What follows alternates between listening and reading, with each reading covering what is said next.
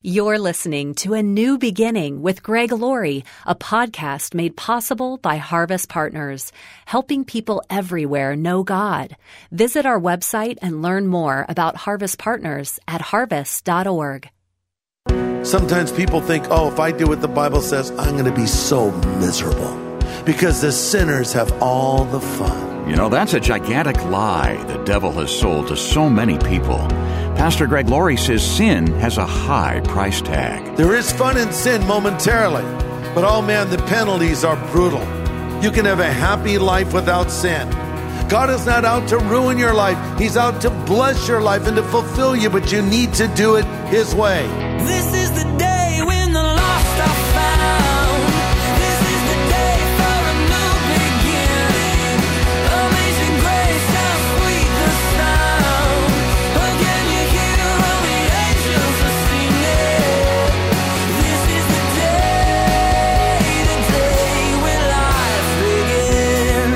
us is unaware of sin's attraction, and each of us has fallen victim to its lure.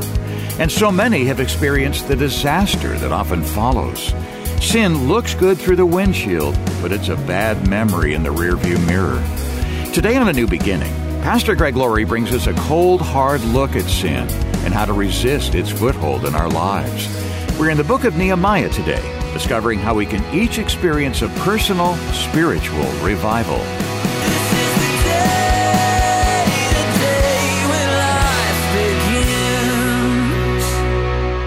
Let me make a distinction between two words that are often used interchangeably revival and awakening. Here's what it comes down to America needs a spiritual awakening, the church needs a revival.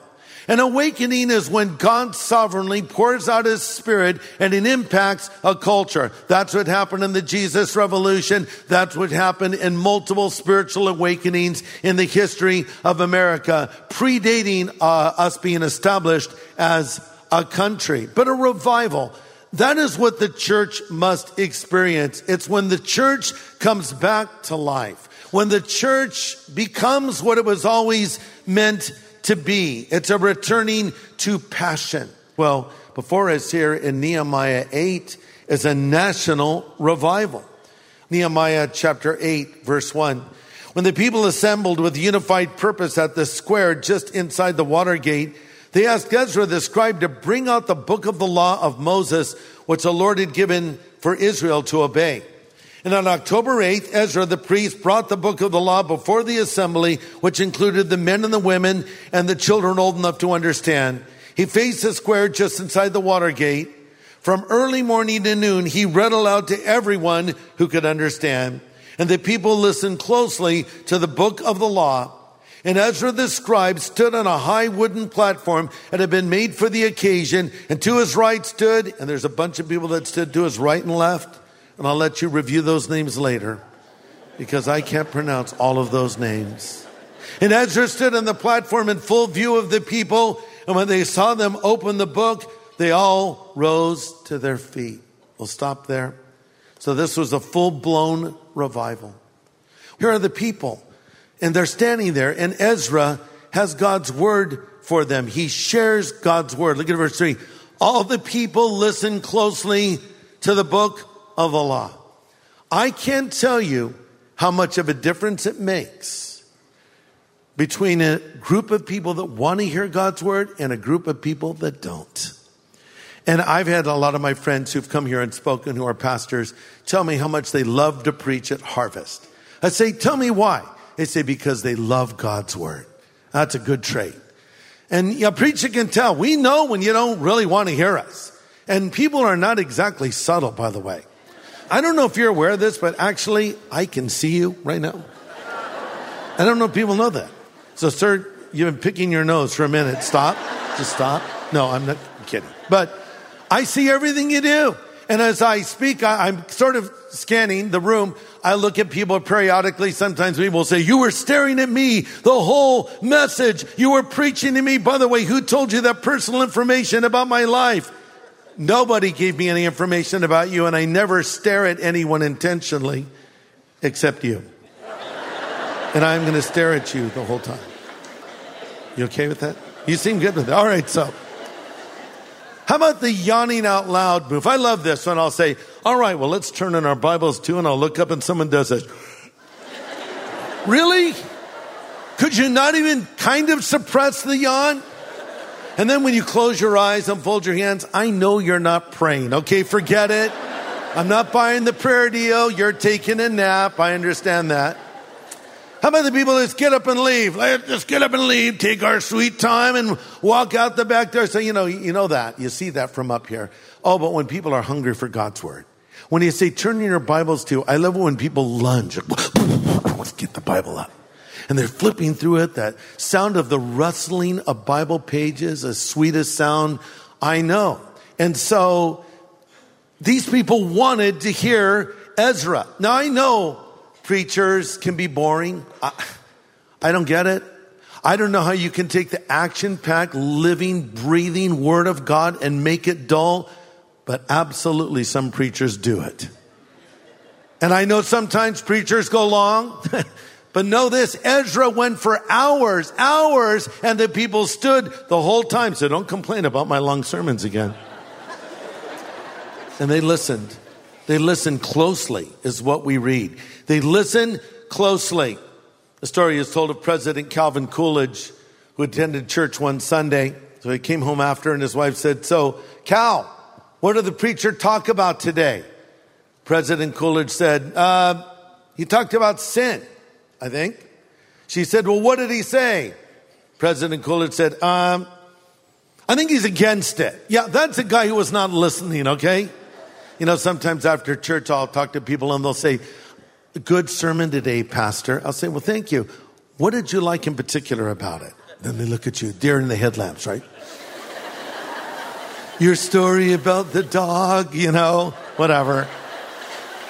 Sometimes I'll see they have notes. I say, Excuse me, can I look at your notes? Go ahead. And Then I, I read with, I love that because then I see what people are picking up on. Did they get the point I was actually making? And why are you writing? I dislike this preacher. Make him stop God. Make him stop now. Yeah. So, you know, it's really coming down to how we listen. We, we put a lot of pressure on preachers delivering the goods. We expect them to do it. And I think they should work at their craft and their gifting and the delivery of a message. But there's also a place for prepared listeners. There's a right and there's a wrong way to listen. The way you engage, taking notes is a good way to retain information. Point number two, you're having revival when people spontaneously and passionately worship God. You're having revival and people passionately and spontaneously worship God. Look at verse 6. Ezra praised the Lord, the great God, and all the people said, Amen, Amen. And they lifted their hands and they bowed down and worshiped the Lord with their faces to the ground. You know, a hearty amen goes a long way when someone's speaking.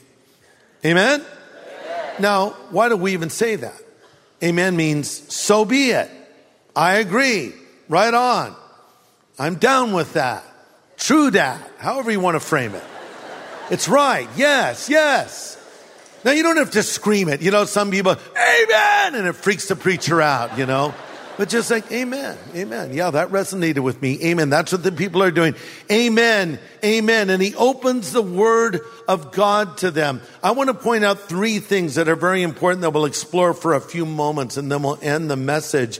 But there are three things that happened here uh, as the people react to God's word. Number one, they understood the word of God, verses one to eight. They understood the word of God. Number two, they rejoiced in the word of God, verses nine to 12.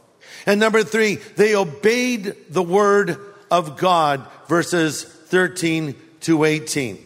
So they, they heard it, they understood it, they rejoiced in it, and they also obeyed it. And so this is something that's very important as we hear God's word. Because listen, God is going to come to us through scripture. Sometimes people say, I never know the will of God. Read the Bible and you will. Read the Bible and you will. I don't mean that a verse is going to jump out and tell you if you should buy the red or the green dress after church. The Bible doesn't deal with things like that. It gives us principles.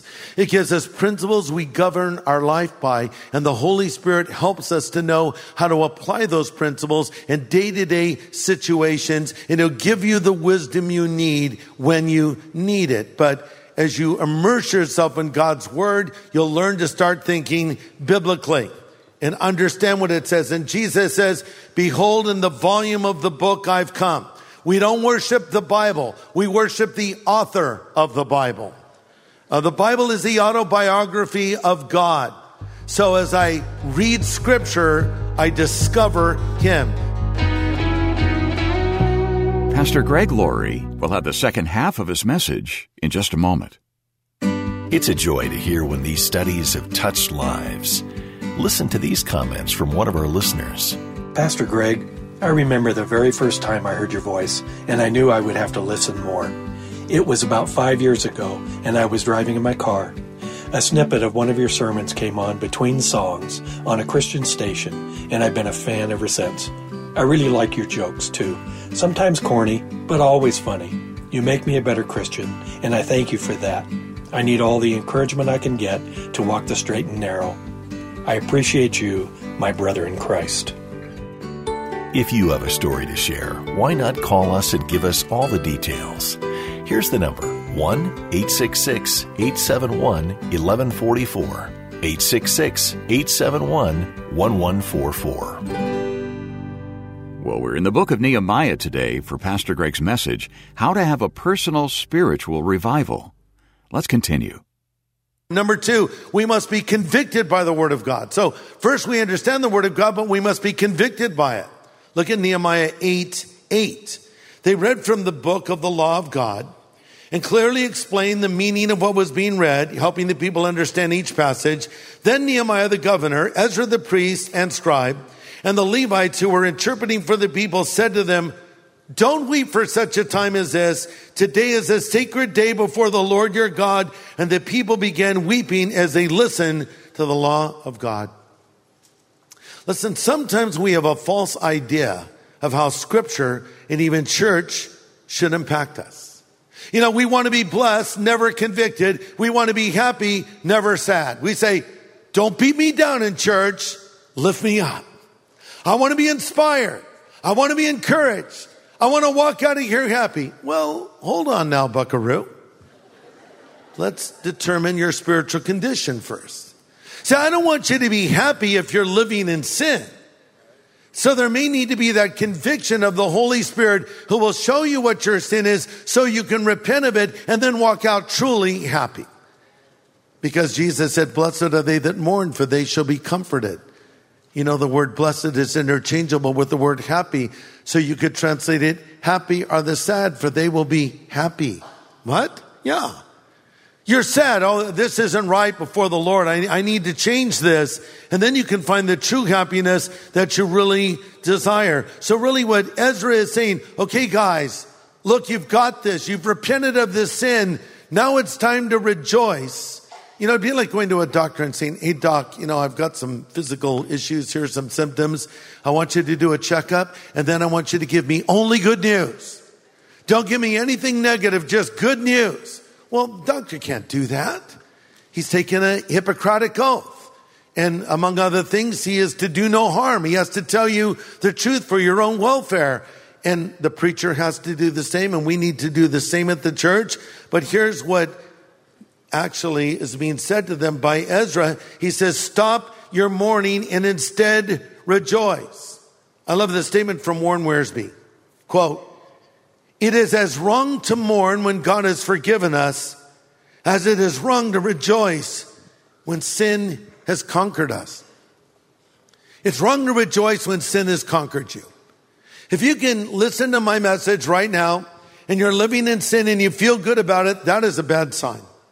If you're, you know, sleeping with your boyfriend, girlfriend, if you're doing drugs, if you're lying, stealing, looking at porn, whatever, and somehow in your mind, you've managed to rationalize this as being okay, and you've managed to even convince yourself God is fine with it, you're in a dangerous spiritual state because you're in danger of getting a hardened heart and a seared conscience. You don't want to feel good about yourself. You want to feel bad enough to repent.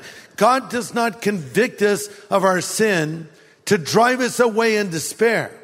God convicts us of our sin to send us into the open arms of Jesus who died on the cross to pay for all of your sin.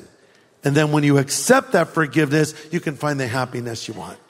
Because the Bible says, blessed or happy is the man whose sin is forgiven. So Ezra is actually saying, come on guys, it's time to rejoice. Be happy because the Lord has forgiven you. One final point. We must obey the word of God. They understood the word of God. They rejoiced in the word of God and they obeyed the word of God. As the people heard God speak to them through Ezra, they realized they had missed something. Something that scripture had told them to do.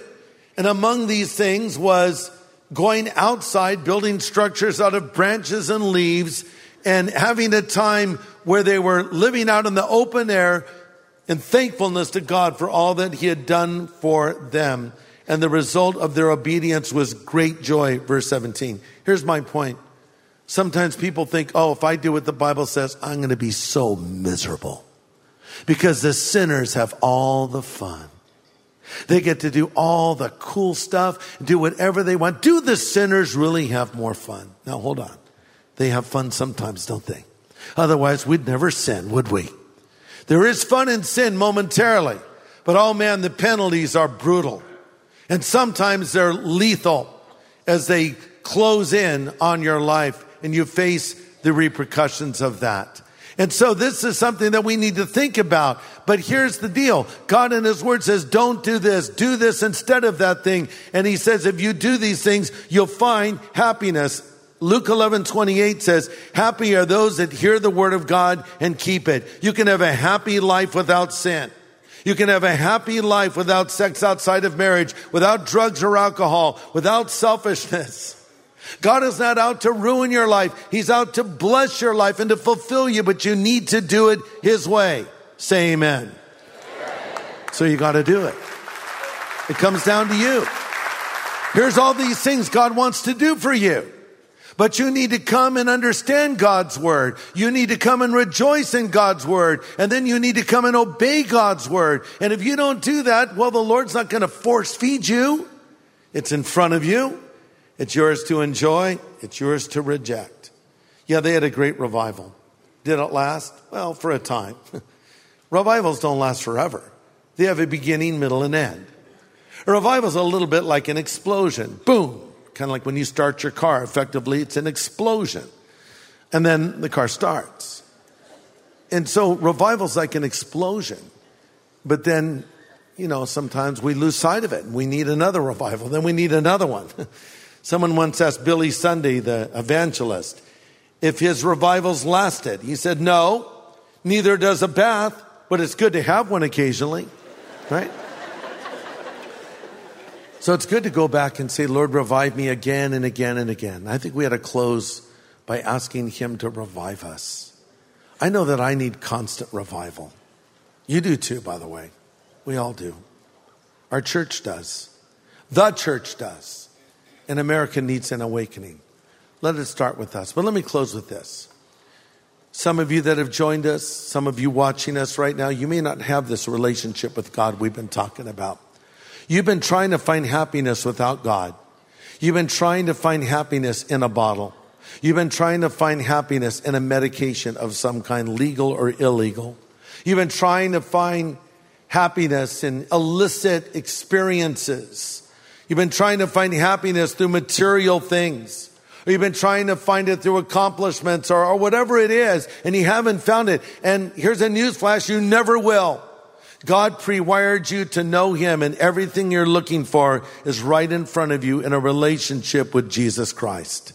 Because Jesus Christ was born in that manger of Bethlehem. He walked the streets of Jerusalem and then he died on a cross outside of the walls of Jerusalem for the sin of the world, for your sin and for mine. And if I'll turn from my sin, he will come and live inside of me. And listen to this your name will be written in the book of life. And if your name is written in the book of life when you die, God will say, enter in to the joy of the Lord. And if your name is not written in the book of life, he will say, depart from me. I never knew you. It's your choice. You want your name in the book? You want your sin forgiven? You want this happiness you've been seeking? It's right here. Jesus Christ who died on the cross and rose again from the dead is here with us right here, right now, ready to come into your life and forgive you of all of your sins. And you need to ask him in. So we're going to close in prayer and I'm going to extend an invitation for you to ask Jesus Christ to come into your life. So let's all bow our heads. So Father, I pray for everyone here, everyone watching, wherever they are. If they don't have this relationship with you, I pray that your Holy Spirit will convict them and convince them of their need for you and help them to come to you and believe so their name can be written in your book. In Jesus' name I pray. Amen.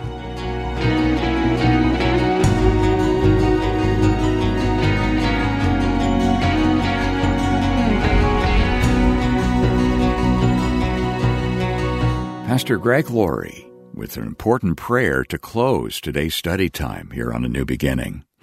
And if you'd like to make a change in your relationship with the Lord today, Pastor Greg will help you do that in just a moment.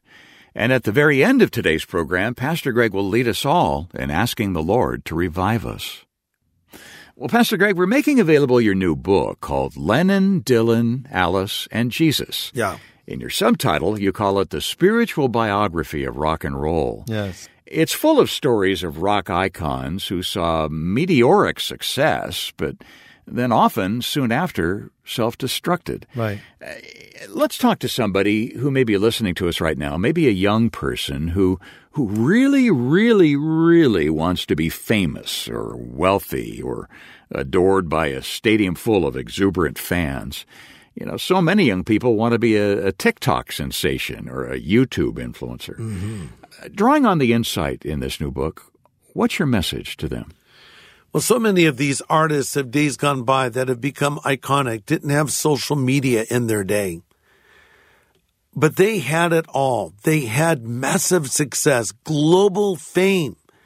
You know, they had private jets and Bentleys and mansions and yachts and you name it, they had it. But they saw that wasn't the answer.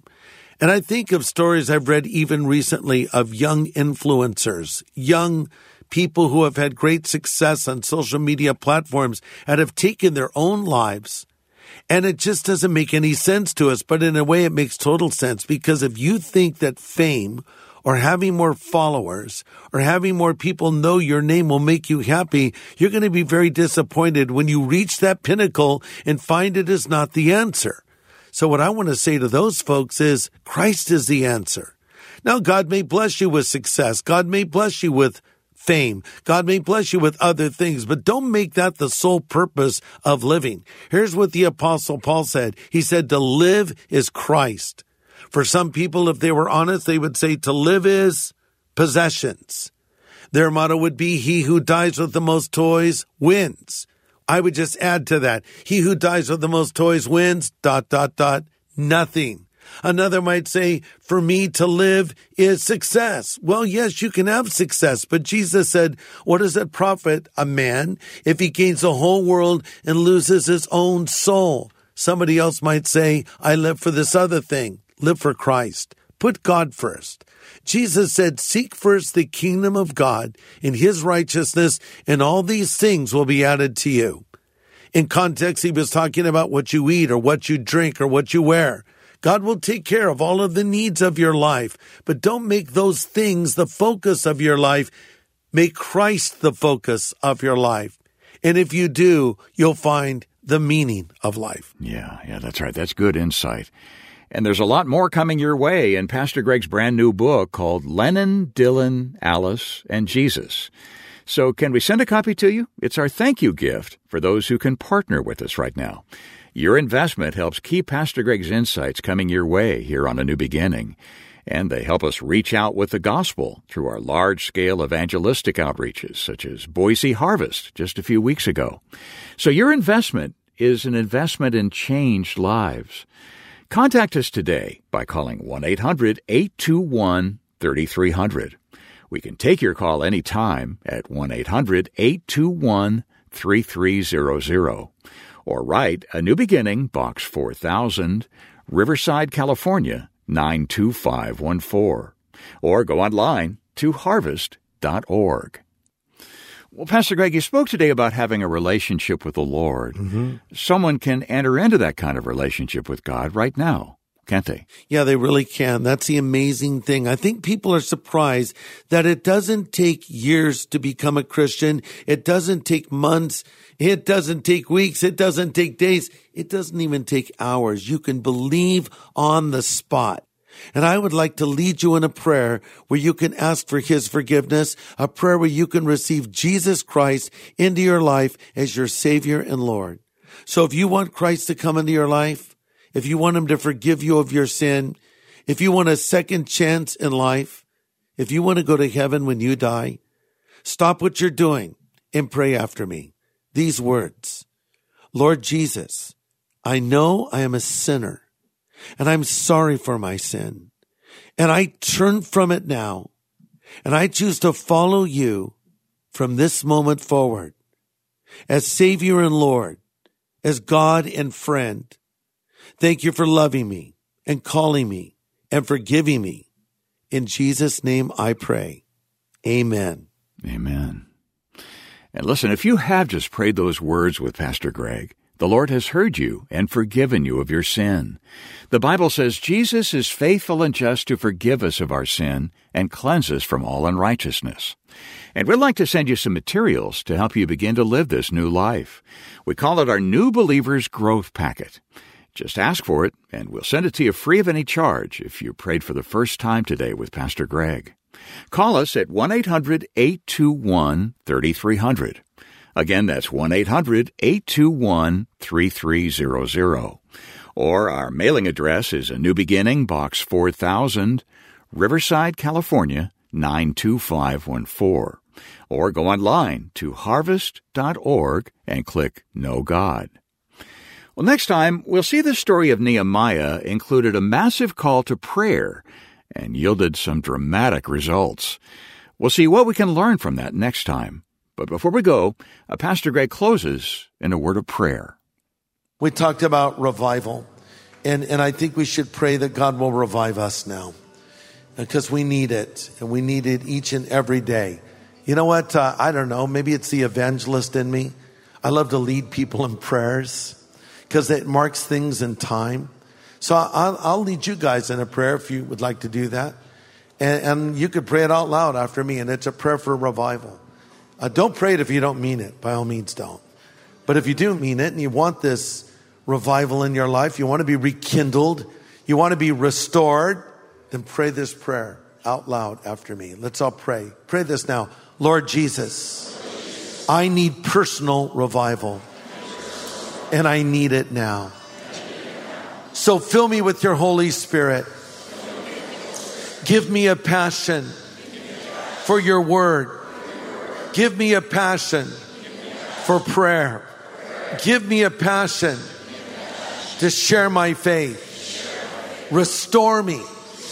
Revive me. Empower me. I commit myself to you now. And I receive it from you. In Jesus' name I pray. Oh, Father, we've prayed this prayer just like the folks did back in the book of Nehemiah. And you filled them and you blessed them.